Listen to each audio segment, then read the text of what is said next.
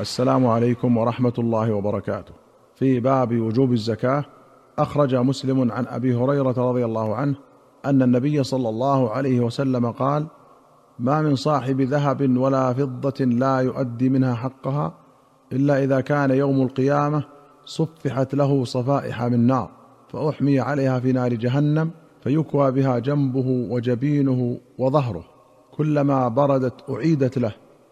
في يوم كان مقداره خمسين ألف سنة حتى يقضى بين العباد فيرى سبيله إما إلى الجنة وإما إلى النار.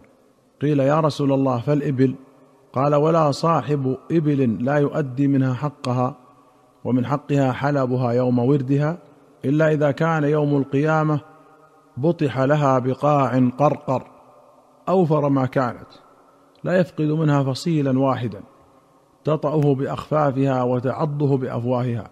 كلما مر عليه أولاها رد عليه أخراها في يوم كان مقداره خمسين ألف سنة حتى يقضى بين العباد فيرى سبيله إما إلى الجنة وإما إلى النار. قيل يا رسول الله فالبقر والغنم؟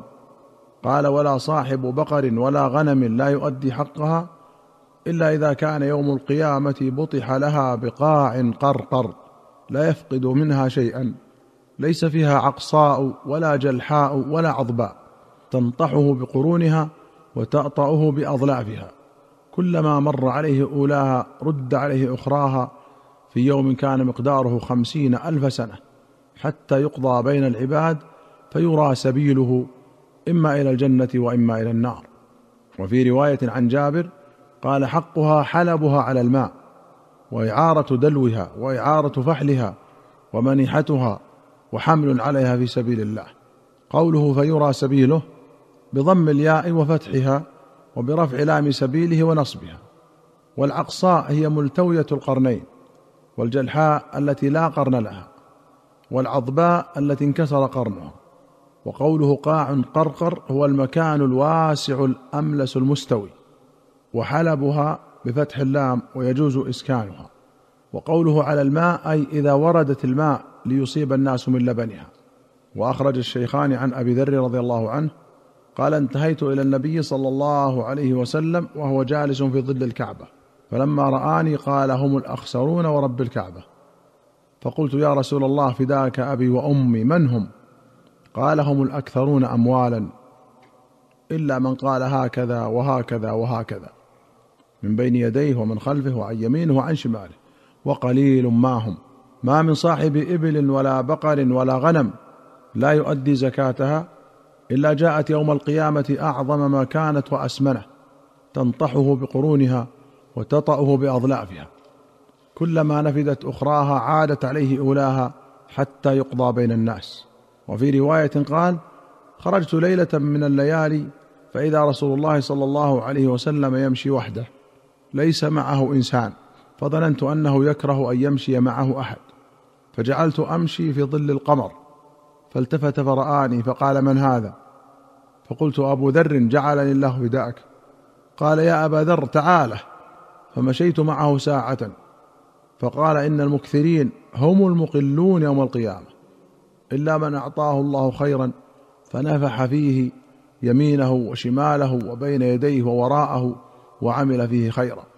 وأخرج البخاري عن أبي هريرة رضي الله عنه أن النبي صلى الله عليه وسلم قال من آتاه الله مالا فلم يؤد زكاته مثل له ماله يوم القيامة شجاعا أقرع له زبيبتان يطوقه ثم يأخذ بلهزمتيه يعني شدقيه ثم يقول أنا مالك أنا كنزك.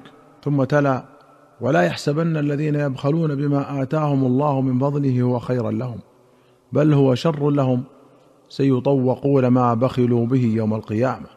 الآية الشجاع هو الحية الذكر أو الحية مطلقا والأقرع الذي بيض رأسه من السم والزبيبتان نابان له وقيل نقطتان سوداوان فوق عينيه وقيل غير ذلك والله أعلم.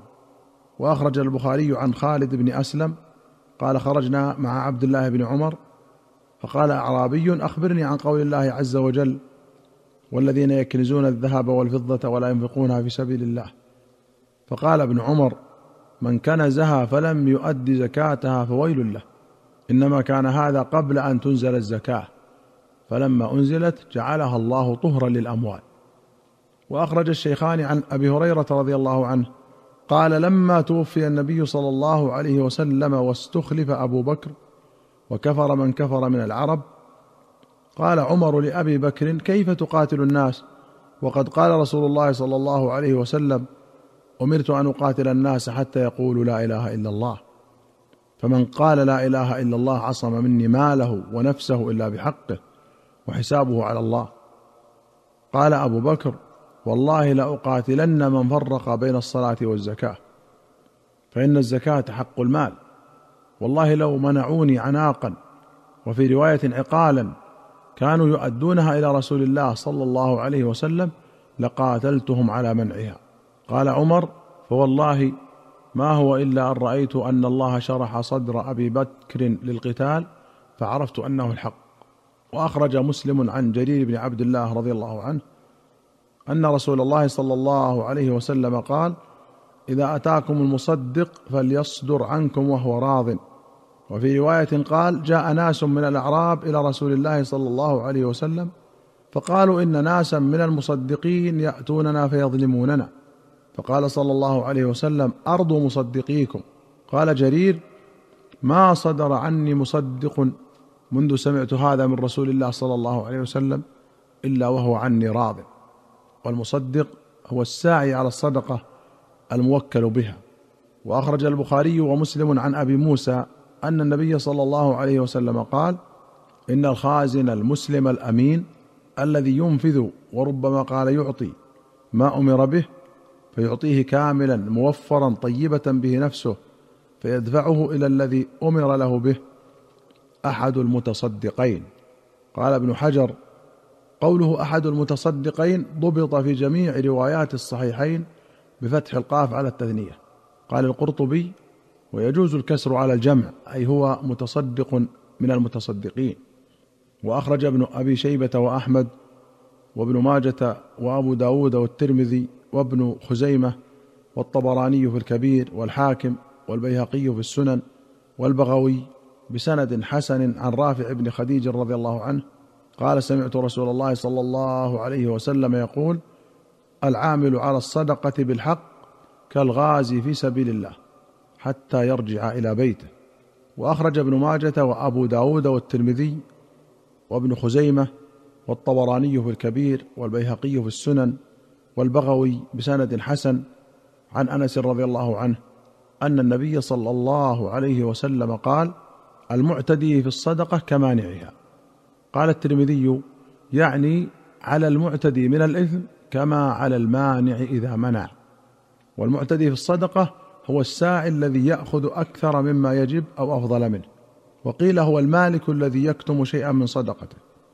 قال البغوي في شرح السنة ولا يحل لرب المال كتمان المال وإن اعتدى عليه الساعي. وروي عن بشير بن الخصاصية قال قلنا يا رسول الله إن أهل الصدقة يعتدون علينا. أفنكتم من أموالنا بقدر ما يعتدون علينا؟ فقال لا. أيها المستمعون الكرام إلى هنا نأتي إلى نهاية هذه الحلقة. حتى نلقاكم في حلقة قادمة إن شاء الله. نستودعكم الله. والسلام عليكم ورحمة الله وبركاته.